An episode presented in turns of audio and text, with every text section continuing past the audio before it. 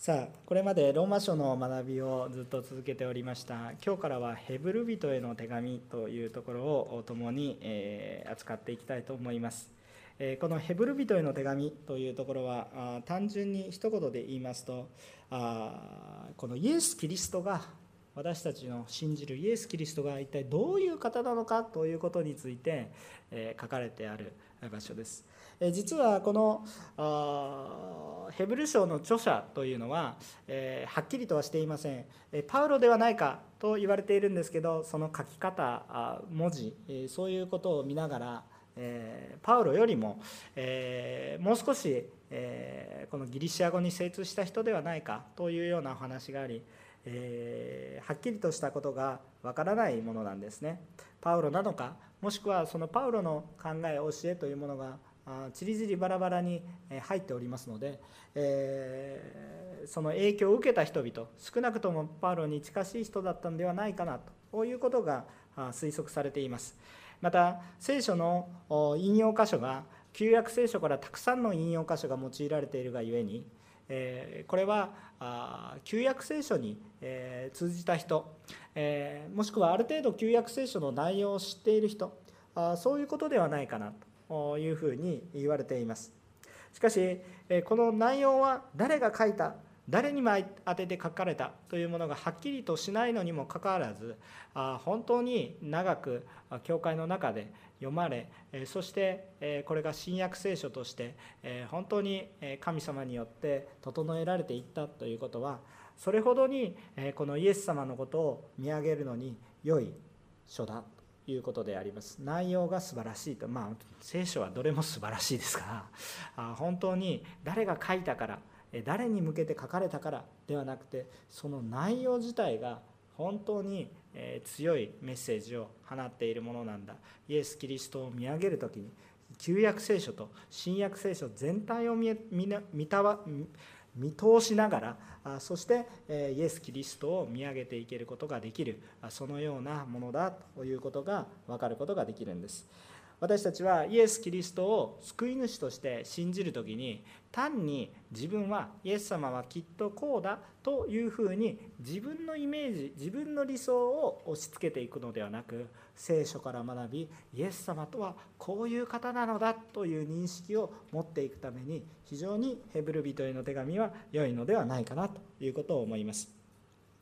まあ、ここを選んだ理由の中にもえー、平日の礼拝では旧約聖書をだいぶ扱っていて旧約聖書の世界もだいぶ広がっているんですが史実礼拝だけでメッセージをされあこの聖書に親しんでおられる方があもういらっしゃるかなと思うんですね。QT はずっと旧約聖書ですし、まあ、あそれはいいんですけれどもしかしあのやはり史実礼拝を中心に御言葉を分かち合っている方はずっと新約聖書の中心とした御言葉理解でございました。それは正しいことなんですけれども旧約聖書の世界も分かるとですね新約聖書の意味が分かってきます。このヘブル人への手紙は旧約も新約も当たってそして旧約聖書のこの引用をたくさんして、このイエス様につながる。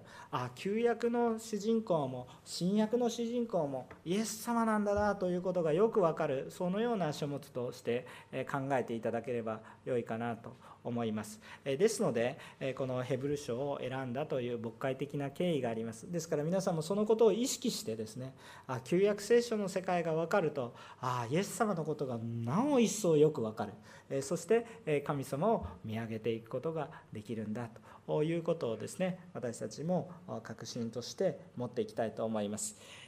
そしてこの明確にイエス様のことを語っている新約のヘブル人への手紙はなお一層私たちにとっては分かりやすいのではないかなとそのように思います。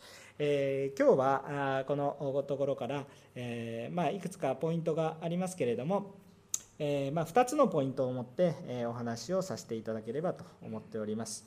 えまず第1番目には、えこのイエス様というのは、えこの世の世界の創造主でありそしてまた統治をされていてそして支配あ、まあ、所有をしている、えー、相続をしているという方です、えー、ちょっとイメージを持ってください。イエス様というのはこの世界を作られた方でありそして作作りっぱなしではなくちゃんと所有をしていてで持っているだけでもなくちゃんと維持されていますよということです。イエス様がこの世の全てですよということを言いたいわけです。イエス様が作られイエス様が持っておられそしてイエス様が維持管理されているということです。えー、まあいきなりねイエス様信じてる人はこれこれだけ言っただけで「アーメン。今日の聖書の箇所は全部それだけで恵み」っていう人もいると思うんですけれども、えー、やはりですね、えーと、最初からそれを信じていない方もおそらくこの中では映像を通しても礼拝捧げられている方もいらっしゃいますしまだ信仰生活が長くない方もいらっしゃいます、えー、ですからそのことがどれほど大きなことどれほど恵みなぜまたそれを信じていけることができるのかなんていうことも共にお話をしていきたいと思います。います。まず今日の本文ですが1節から4節を見ていきたいと思います。1節から4節を見てみますとちょっと読みますが神は昔預言者たちによって多くの部分に分け多くの方法で先祖たちに語られましたがこの終わりの時には巫女にあって私たちに語られましたと。1節2節こう書いてあります。神様は昔からご自分のことをですね人に表してずっと来られたんです。かつて旧約聖書を通しては多くの預言者つまり神様の言葉を伝える人まあ私自身がそんなに予言はしないそんなに予言はしないというかほとんどしないというかしたことがないというかそれっぽいことをしたことはありかもしれませんが人生に12度。しかしあのほとんどそういうことは私自身の賜物としては分かりません。これから先は知りませんけれどもしかしあの私は預言者ではないですけれども神様の言葉をこういうふうに宣言する人たちの言葉があったということですね。そういう人々人の口を通して、えー、語ってきた。たくさん、え、旧約聖書にはありますよね。モーセもそうですし、えー、またはさまざまその後出てきたあ多くの人たちがいりますよね。まあ有名大きなところでいたらエリアとかエリシャもそうですしエレミアとかいう人もそうですしねイザヤという人もそうですし、えー、全て大体名前になっていますね、えー、もうアモスだとかいろんな方がいらっしゃいます。旧約聖書になんだこの名前はなんていうふうに思うような人が出てきたら大体預言者ですよね。こういう多くの預言者を通して神様のことが語られてきたんですね。である時は預言者たちを用いました。人の言葉を通して用いました。ある時は奇跡的な出来事を通して神様の臨在を見せてこられました、えそれは出エジプトの時もそう。それから王国が立つまでのこの四式の時代とかあそういう時もそう。王国の時代もそう王国が滅びた後もそう人間的には考えることができないような人間的には絶対不可能なことを何度も何度も何度も神様がそのように見させてくださったがゆえにですねもうイスラエルの民にとっては神がいないとは言えない状態になってるんです。神がいないと言えない状態になってるんです。神様がいると考えれば全て辻褄が合うけど神様がいないと考えるとありえないことしか起こってない状態に陥るので、え、神様を認めるしかない。このような奇跡を通して神様は豊かに、え、その技を自分たちがいるんださまざまな方法ということですね。多くの方法という中にそれが含まれているわけですね。そしてまた逆にですね奇跡っていうのは通常起こらない稀なことを奇跡と言いますよね。普通起こらないようなこと。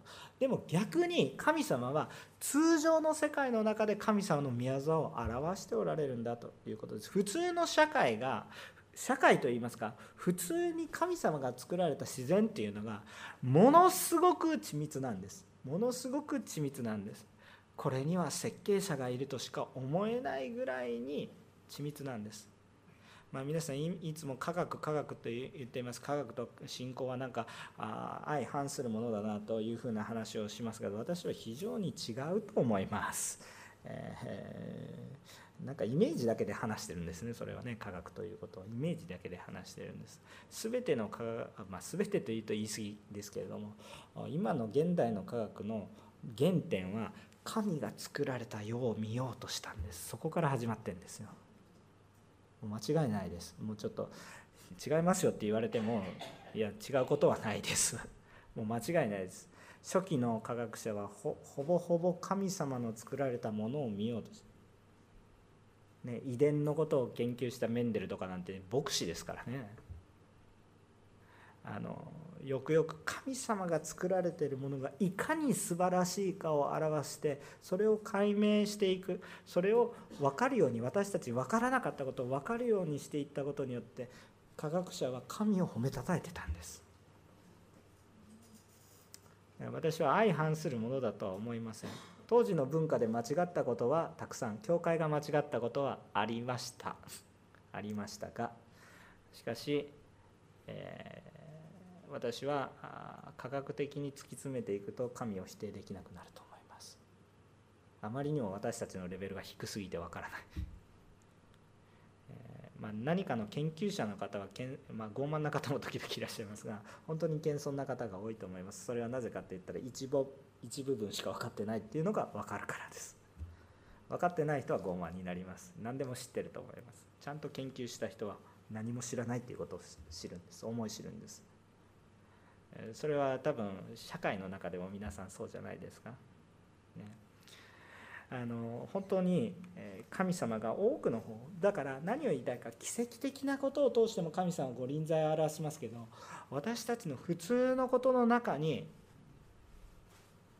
神様の栄光がありあ溢れてるんです。溢れてるんです。私はあの学生の時にあの生物のあの生物学の教授の下でちょっと下働きをさせられて冬の寒いところにあのこう水生昆虫を探すんだとか言ってですねもうなんか真冬の京都の真冬でしたけども川に入ってザブザブザブとか言ってからガッサガッサと言って石をこう生えて行くぞとか言いながら後ろにいる私の友達たちがこう網をセットしていてですね真冬ですよ真冬ね。で真冬にやってもう寒いとか言いながらガッサガッサやってそうすると石の裏に隠れてる目に見えない昆虫とかが全部ネットに引っかかるんですね。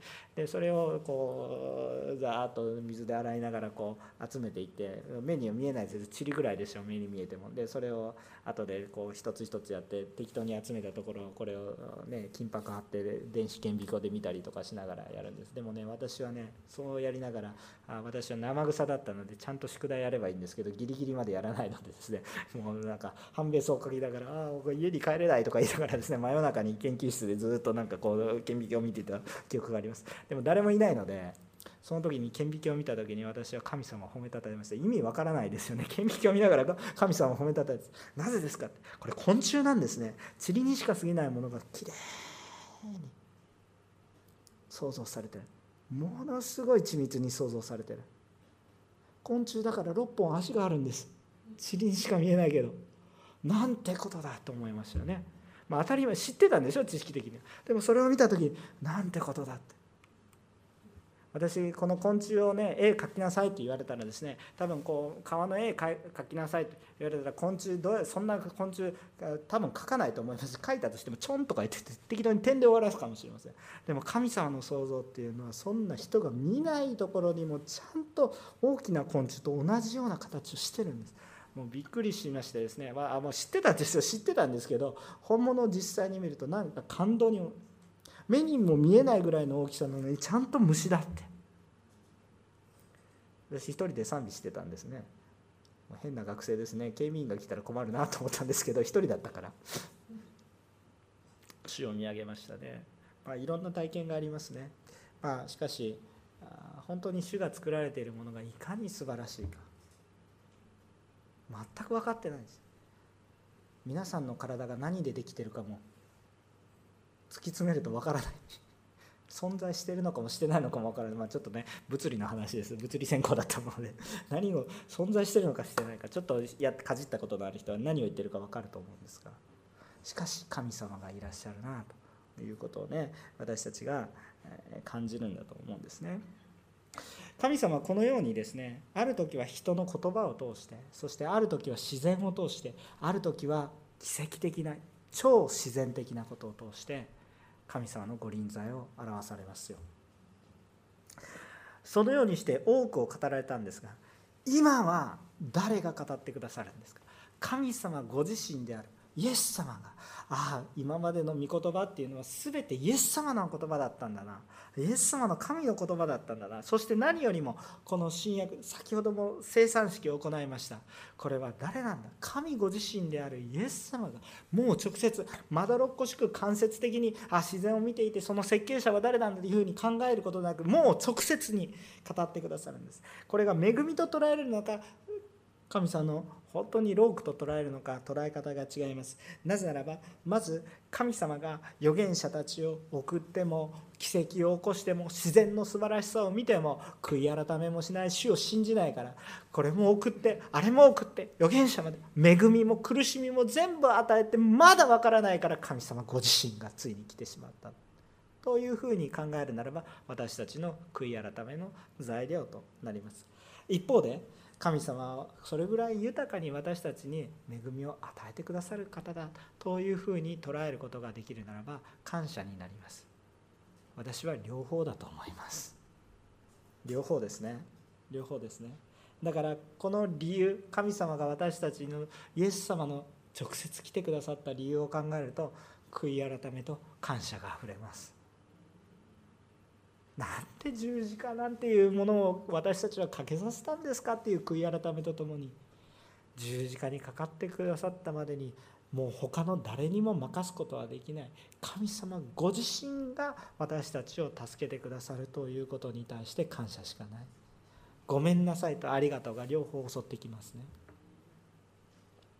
でこの1節から4節っていうのは本当にこの神様のこのことをまずまず第第一にイエス様のことですけどイエス様のことをまず第一に紹介している。これはまるで創世記をぐしゅっとこうこう一言で言うならば創世記を読んで何を知りなさいという話です。まあ、アブラハムがどう生きたとかヤコブがどう生きたとかそういうことも重要なことなんですけどこの創世記を通してあなたの神を知りなさいということです。でこの神を本当に紹介している創世記を圧縮したようなあところですね、えー、私たちの生活の中に創世記の理解が本当に回復すると多くの人が救われるなと思いますよ。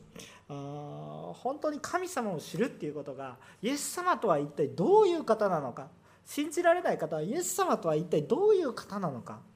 それを今も感じることができますからそれを求めてみてください。そこから始めてください。その無理やり信じようとしないでまずイエス様はどういう方なのか知ってください。そしたら信じられずにはいられなくなるんです。それぐらい魅力がある。自信があります。あの皆さんそそこら辺にいるクリスチャン私も含めてそこら辺にいるクリスチャンを見ると時々イエス様が見えます。時々イエス様が見えますけど時々その人が見えますから結構失望することが多いんですがあの時々じゃなくて大部分自分が見えて時々イエス様が見えるんですね。だからまあちょっと混乱してる可能性があります。私もそうです。時々イエス様の影響力が放たれますけどなんか自分の弱さが結構出ますのであのそれにつまずく人も多いんですけどイエスス様を求めてください。イエス様はねこのイエス様は本当に素晴らしい方です。もう世の中の全てのもの目じゃありません。なんかイエス様を信じたらこの世でうまく生きていけるそんなレベルの話じゃない。大学に受かるそんな小さい話じゃない。あなたの命が変わる。それぐらいの大きな出来事です。だからちょっとイエス様のことを興味持ってください。知ってください。でこの方はねなぜそれぐらいなのかと御言葉を本当にそのまま受け入れると一体何かっていうと2節の途中ですが神は御子を万物の相続者として定めておられる。万物の相続者。つまり神様っていうのは世界を創造されましたけれどもこれはイエス様のものなんだよ。イエス様のためなんですよ。私たちもイエス様のためなんです。イエス様のものなんですね。相続者。それを受け継ぐもの。イエス様の所有なんです。私は誰のもの？私は私じゃないんですよ。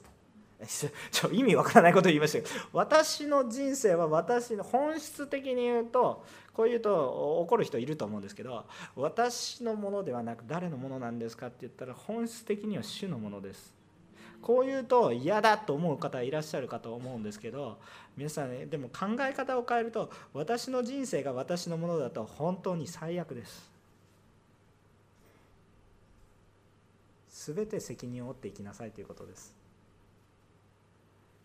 自分そんなに優れてないっていうことが分かっている人は幸いですね。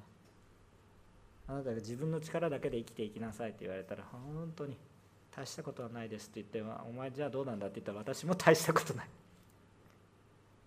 それを知ってる人は幸いですけれども知らない人はちょっとかわいそうですね。どこまででもできるんだ。それはねクリスチャンはね持ってるんです。何何でもできるっていうのはクリスチャン逆に持ってるんです。それは何でかって言ったら私じゃなくて限界のある私命の限りのある私じゃなくて神様が私のうちに働いてくださるから何でもできるっていう確信があるんです。だから不思議な力ですよ。何にもできない何にもできないとかでクリスチャン時々ムカつくんですよ。私も時々ですけど。私は何にもできませんとか言いながらやりますとか言ってお前どっちなんだみたいな感じでね。本当になんか本当になんかわけのわからない人たちです。あの私も常識持ってますので本当に時々ムカつく時がありますね。クリスチャンの言い分ね。私自分自身に対してもムカつく時がありますよ。あの理性的に考えてこんなん絶対にできないことできますできますとか言ってもうね苦労してる人から見たらバカなことを言うなって言って怒りたくなる時あるんですけどでもやりましょうとか言うんですね。本当は腹立ってきますけれども。でもそれがなった時にああしようってなるんですよ。でもそういう歴史です。イスラエルの歴史は。でその歴史が今も続いていて私たちのところまで来てるんです。あ本当にあの全ては主のものです。命もそうです。だから安心です。でこれが私たちの中に回復していくと争いが虚しくなります。さあ領土の戦いです。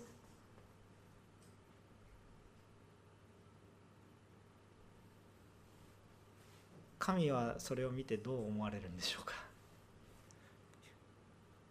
私のものですよ。何をしてるのと。いうことですね。争いが虚しくなります。自分の所有も虚しくなります。相続の配分。争いが虚しくなります。それは本質的には誰のものなのか。皆さん皆さんが持っているものは全て皆さんの手元には残りません。肉体までもそうです。必ず過ぎ去ります。必ず過ぎ去ります。皆さんが本質的に所有することはできません。一時預かりはします。一時的に預かります。皆さんが住んでいる家所有権は皆さんにあります。それはねそうですまあ賃貸だと別ですけど持ち家の人は所有権は皆さんにあります。それはあなたのものじゃないから明け渡せとは言いません。それは一時的にあなたのものでしょうけどそこに対の住みかって言いますけど対まで据えないですよ。住めないです。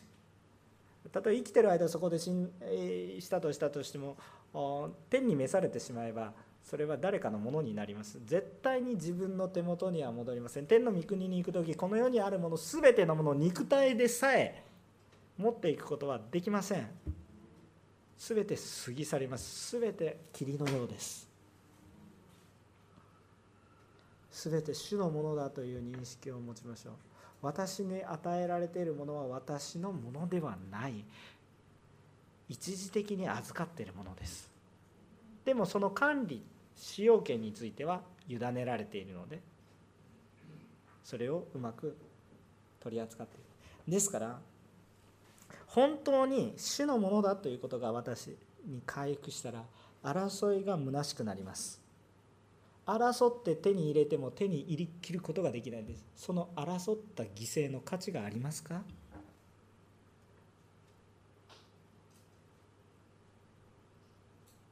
いずれ手元から離れていくものをゴミと考えるならゴミのために命を懸けますかと言ってるんです。表現が厳しいですね。あの世にあるものは全部ゴミじゃないですよ。尊いものです。極端な言い方をしたわけです。でも失ってしまうもののために費やすっていうのは残るもののために費やさないといけないそうでしょ？じゃあ残るものって何なのって？残るものって全て失われますって言ってるのに残るものがあるんですよ。永遠のものがあるんです。永遠の方がいるんです。それがキリストだって言ってる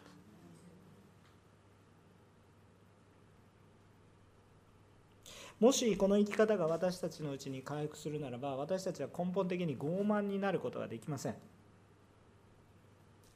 人の道を外さないで済みます。滅びる虚しいもののために命を費やさないからです。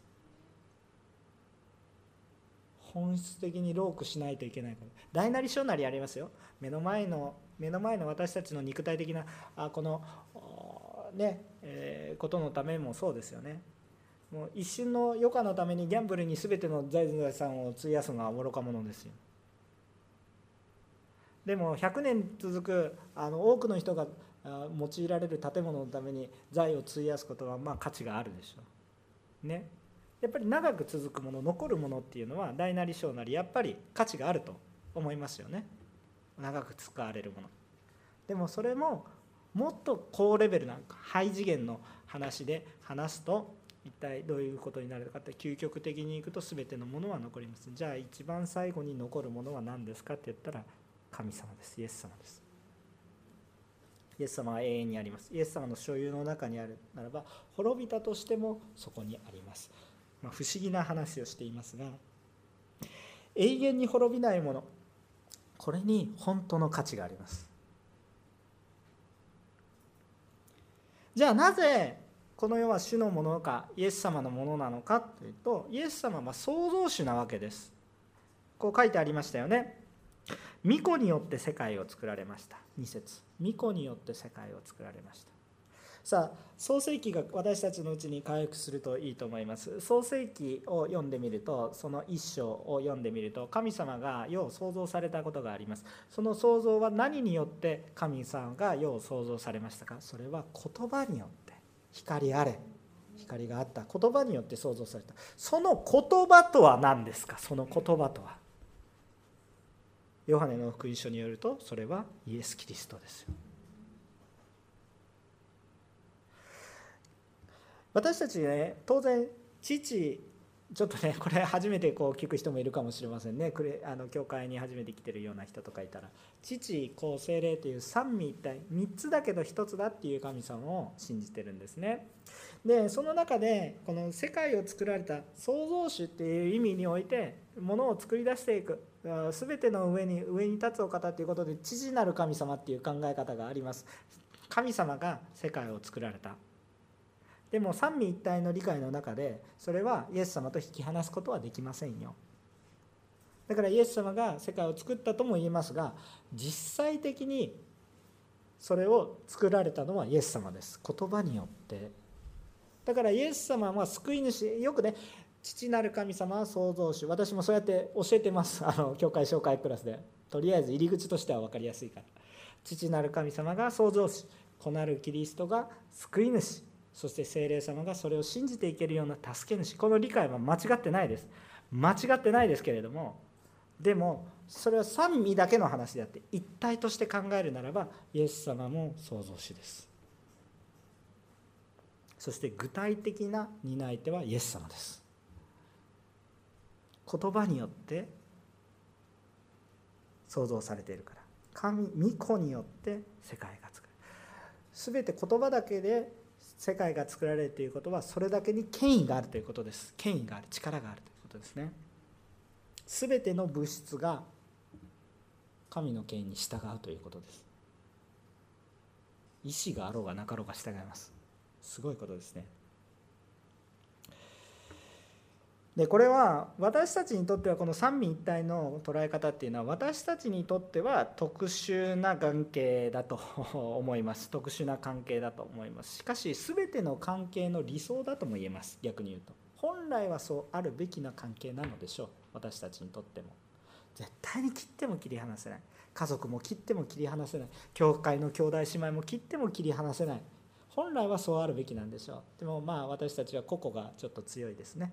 でも、えー、本来は私たちがモデルとするべきものなのだと思います。でも特に人が感じられること人にとって唯一神様だと私たちが認識できることは全てイエス様です。目に見える形神の形は御子です。イエス様です。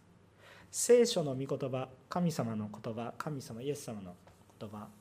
これも目に見える言葉とはイエス様ですね。私たちはイエス様を通してでないと神様の前に行くことができません。罪あるままで神様の前に行くことはできません。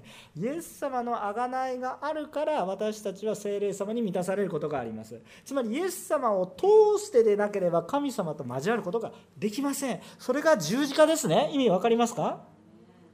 だから私たちの前面に出てくるのはイエス様です。イエス様は実際に人としての形もそれが一番具体化されて。来られましたね。だから私たちが感じる一番最初ああ神様だなって感じるのはイエス様の働きです。もちろん精霊様の働きを感じることがあります。しかしそれはイエス様の贖いによって感じてるんですよ。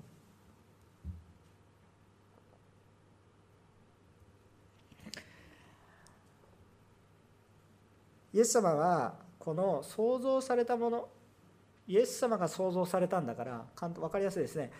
彼が作られたから彼のものです。分かりやすいですね。非常に単純な話ですね。作ったんだから彼のものです。でも作りっぱなしにはしないんです。放置しないんです。どうされるんですか？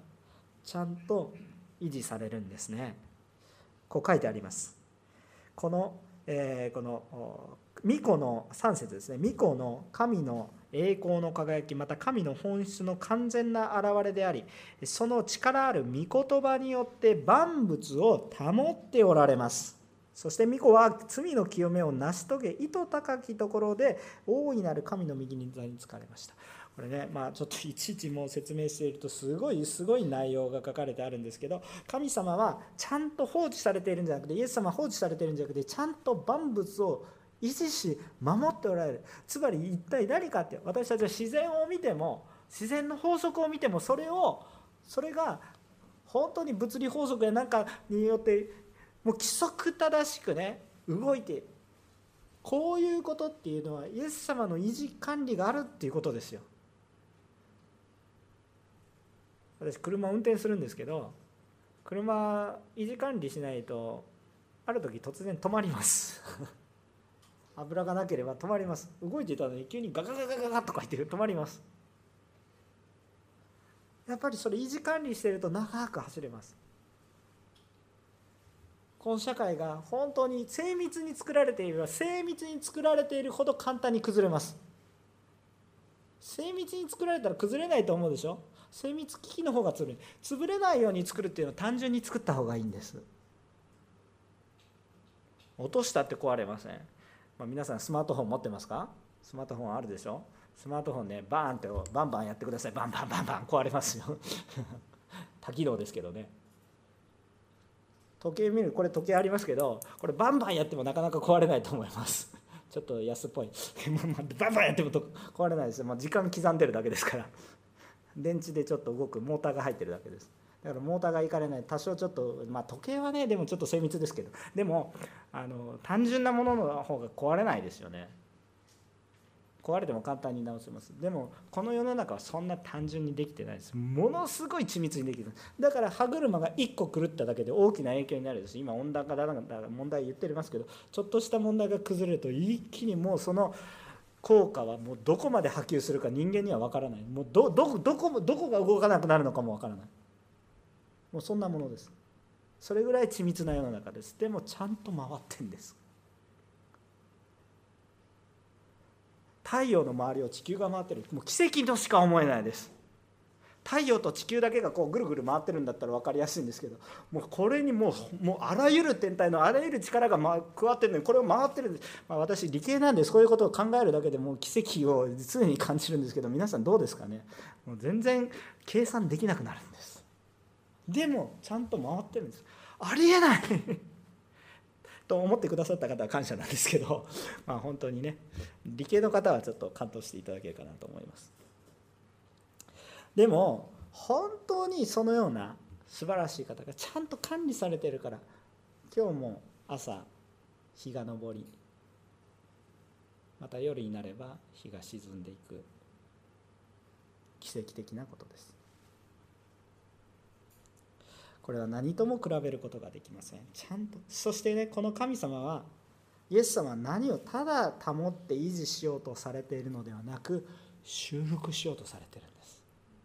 癒そうとされているんです。これは単に作ったものをただ単に淡々と維持管理だけしようとするんじゃなくて修復させようとしてるんです。だから特別な奇跡を起こされるでしょ。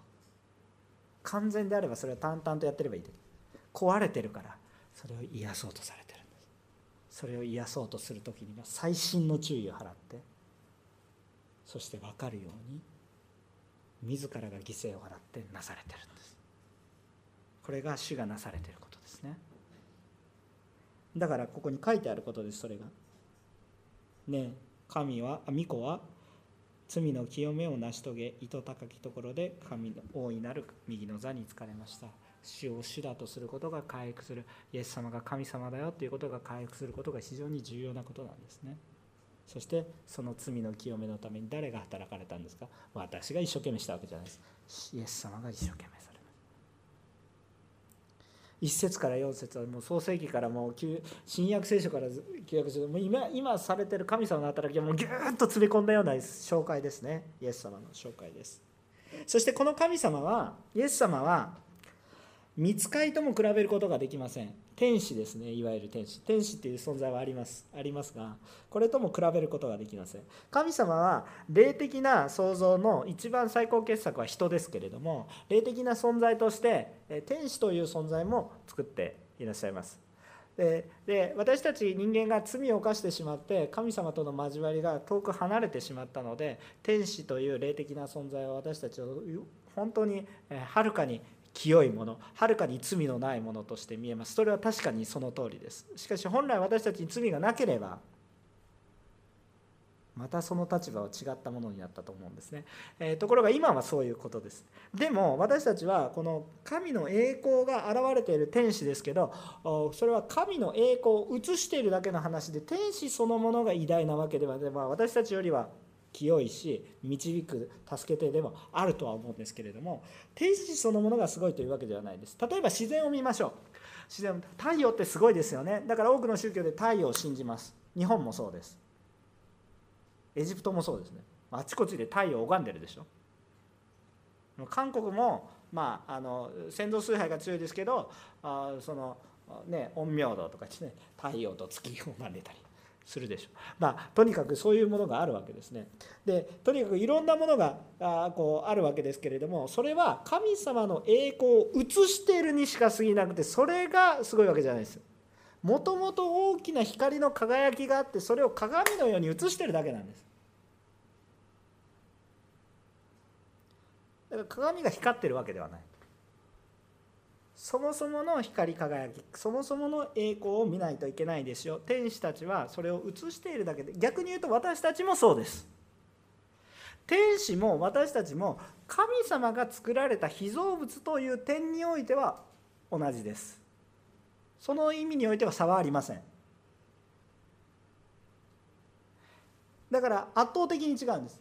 創造主はお一人創造主はお一人他は全て被造物ですよ。作ったものと作られたものっていうかちょっと日本語難しいですね。創造メーカーとメーカーとプロダクトは全然違いますよっていうことです。だから物扱いしてるわけじゃないんですけどそれを日本語が難しいんです。作った方とかって作られた方って言ってどどっちがどっちかっていうこれもちょっと分かりにくい日本語になってしまうのでメーカーとプロダクトは明確に違いますよ。運命の差がありますよメーカーとプロダクトが同じなわけないでしょ。私たち。なんか電化製品のメーカーと電化製品を作ってる従業員が同じ価値ですよとか言ったらそんな問題でしょ。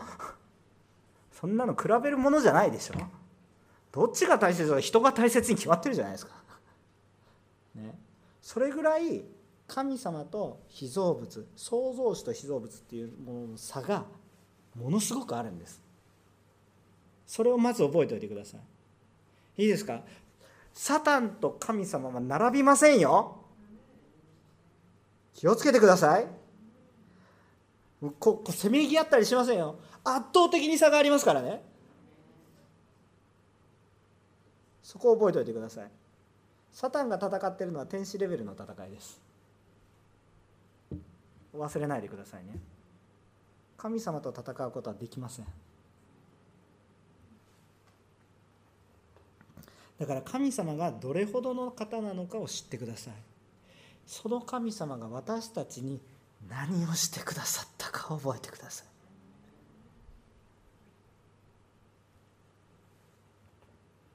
2番目のポイントですね。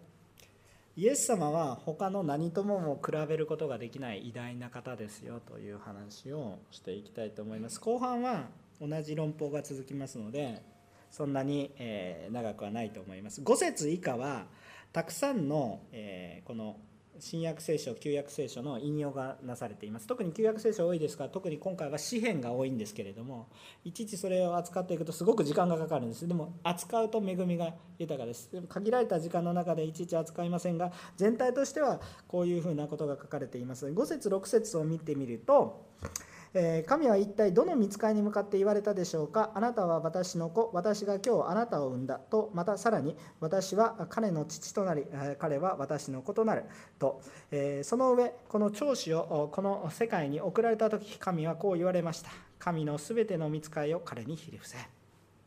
このね一つ一つのワードが重いので、えーとなかなか進まないんですがこの方は本当に神の子であります。でも長子と表現されているのは私たちもイエス・キリストによって神のことを数えられていくからですけれどもそのことはちょっとまたあこう覚えておきたいんですがでも神様はこのイエス様つまり御子子と言っているこの特別な関係にイエス様を置いているんだということ。その他の見つかいはひれ伏せと言っているんだ。全然違い違いますよと言っているんだということです。神ご自身の関係と神に仕えるものとはレベルが違いますよという話をしている。で7節以下14節までいきますけれども同じ論法なんですね。じゃあ見つかいはどういうふうに例えられているかというと7節を見ると見つかいは風、えー、使える者たちを燃える炎とされるって言って風や炎に、えー、例えられているんですね。まあこれ旧約聖書今たくさん見ると今金曜礼拝でも列王記ですけど炎なんてよく感じるでしょ炎の軍勢がとか言って何の話をしているかわからない人は金曜日礼拝映像で見てください。はい。えー、ということが起こっていますけれども本当にそのような見つかりたちをそのようにします。しかしこれっていうのは揺らいでいくものですね、えー、流れていくものです。もちろん確かに精霊様も風のように炎のようにっていう部分もありますけれども。しかしこれっていうものはあの揺らいでいくもの一時的なものとして捉えます。しかし8節以降にまたこれも詩篇の引用であったりさまざまなところの引用であるんですけど巫女についてはこう言われました。神はあなたの王座はいよいよ限りなくあなたの王国の杖は公正。あなたは義を愛し不正を憎む。それゆえ神をあなたの神は喜びの油であなたの油をあなたに油を注がれたあなたに並ぶ。誰よりも多くということになっています。だから特別なんですね全然違うんです。イエス様につ語られていることは特別なことです。あなたは永遠です。限りあるものでも揺らぐものでもない。あなたは永遠です。そして愛の飛んでそして揺らぐことがなく。そして正しいお方本質的には私たちは他のものではなくイエス様の素晴らしさが現れる。さまざまなものがあります。皆さん一人一人もイエス様の素晴らしさが現れる。その一人のものです。イエス様のものですから皆さん。イエス様を信じイエス様をうちにいる。それでイエス様。でもそれはイエス様の栄光を反射しているもしくはうちにいらっしゃるのでそれが開かれていくそういうようなものであります。けれども本質は主にイエス様に向けないといけないです。全ての目に見えるものじゃなくて本質は目に見えないイエス様に向けていかないといけないです。まるでねプレゼントを送る時に郵送したとしましょう。ね、プレゼントを送る時に郵送して実際にプレゼントを渡してくれるのは誰ですかって配達員です。配達員に対して感謝は感謝ですがそれは一定の感謝ありますよね。ああわざわざコロナ禍の中届けてくださいましてありがとうっていう思いあるじゃないですか。わざわざ届けてそれそういう感謝はありますけどこのプレゼントを私にくれてありがとうっていう人は愚か者ですよ。プレゼントをくれたのは送り主だからです。当たり前の話ですけどそう考えると分かるんですけど私たちの人生の中に置き換えるとそれを忘れて目の前にそのプレゼンターとして配達員にありがとう配達員を信じますとかでわけわからんことやるんです私たちは。やってるじゃないですか。世界の人々が。るんですよそういうことをね。神様が私たちの人生を守ってくださり維持管理してくださり今日も空気を与えてください。雨も必要だったら降らせてください。そういうような中においてあ雨が降れるから雲様ありがとうございますとか。なんかわけのわからない人間を立てまつったりだとか。いやいや違うんです。私はお金ですとか。ねいや私は自分のキャリアですとか。レベルが違います。イエス様に目を向けてください。それぞれに素晴らしいことは世の中にあふれています。でもそれを収められている方がいらっしゃるんだということを私たちは覚えなければいけないんだということなんですね。さあ結論です。私たちはこの方からどれほどの恵みを受けてるんでしょうか。この方が何をなさってくださったでしょうか。イエス様以上の方はいらっしゃらないんです。このイエス様が私に何をしてくださったんでしょうか？何をしてくださったんでしょうか？私たちの罪の身代わりにこんなに素晴らしい方がもうイエス様と比べれば私たちはゴミですよ。皆さんゴミと言ったら申し訳ないんですけど代わり聞くんですよイエス様に。でも絶対に代わりが利かないイエス様がこの塵のような私たちのために何をしてくださったかということです。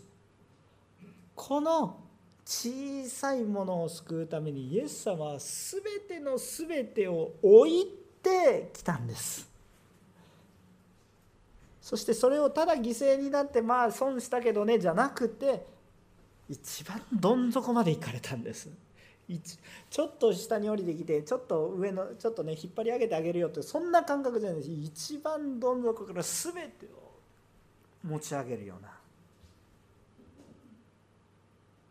ところになしてください。このこの方。だから私たちの生き方が見えてくるんです。私はその方のものでしょ。その方がそこに行くんだったらそこって一番下に行くんだったらその方と一緒に私たちもついていく。なかなかね難しいからできてない時神様が大丈夫できるところまでって言って忍耐を持って待ってくださってますけど本質的にはそういう生き方になるんです私たちは。それが幸せな生き方となります。価値があります。イエス様を知れば知るほど私たちの人生の方向性なんです。あなたは何のために学びますか？あなたは何のために仕事をしますか？それお金儲けをしました。裕福になりました。何のためですか？虚しくなりますよ。イエス様を知らないと。必ず。虚しくなります。立派なお墓を建てて多くの人に覚えられる。100年も経てばあなたの名前は必ず忘れ去られます。でも主は覚えておられるんですよ。私たちは次世代に何を残しますか？何を残すんですか？良い教育。それは重要なことです。どうでもいいとは言いません。賢い人は子供に教育を受けさせます。良い学び良い経験をさせるでしょう。それは正しいと思います。しかしそれも過ぎ去ります。もっと根本的なところを大切にしてください。あなたは次世代に何を残しますか？今日私たちはそのために何ができていますか？あなたは滅びるものを残しますか？それとも滅びないものを残していきたいと思いますか？あなたの人生を無駄に使いますか？あなたの人生を価値あるものとして用いますか？イエス様はその恵みを示すためにどういう方法を取られましたか？それが私たちの見本です。自分のことだけ考えると山形のラブソナタに行くためにいろんなことを費やさないといけないなというふうには感じるんですがあのワクチンもねこれは強制してはいないんですけどあの賛否両論は人間だからあります。でそしてそれはどっちも正しい世界です正直言うと。これは私の話だから強制しないので。いろいろ表現があります。ある人はその黙示録の御言葉を用いながらああこのようにいろいろなことをするのは何か良くないことだっていうふうな一定のクリスチャンたちもいることも知ってます。でそれはそれでいいとして。でもね目線を変えて私は考えるんですね。ああワクチン打ったら山形の人が安心してくれるんだったら平安を持って私は打とうと思います。いや別に私打つ方に賛成まだ打たないで済むのでこの注射嫌いですからね。怖いじゃないですか。ブスってブスってさせてくる別にここにさせないですけどね。ブス嫌じゃないですか。皆さん好きですから。そう好きな人はちょっともう別の問題があると思いますけれども。嫌でしょ？基本的にね。ね。好き好んでするわけのことではない。ししないといけない理由があるからするわけです。でも自分のことだけ考えたらそれは強制できないでしょ？で強制する気もありません。ワクチンの話は私は教会の中では必要ないと思ってます。教会の中で語るのはイエス様です。でもね私が覚えたいのは一体何かね。あのワクチン受けてなくても教会に来てくださって大丈夫ですよ。でもねいいですか？一つのことはっきりと覚えます。イエス様は何をしてくださったかを考えてください。まあいいかなと。感じます。ワクチンなんて自分のためにもなることですよ。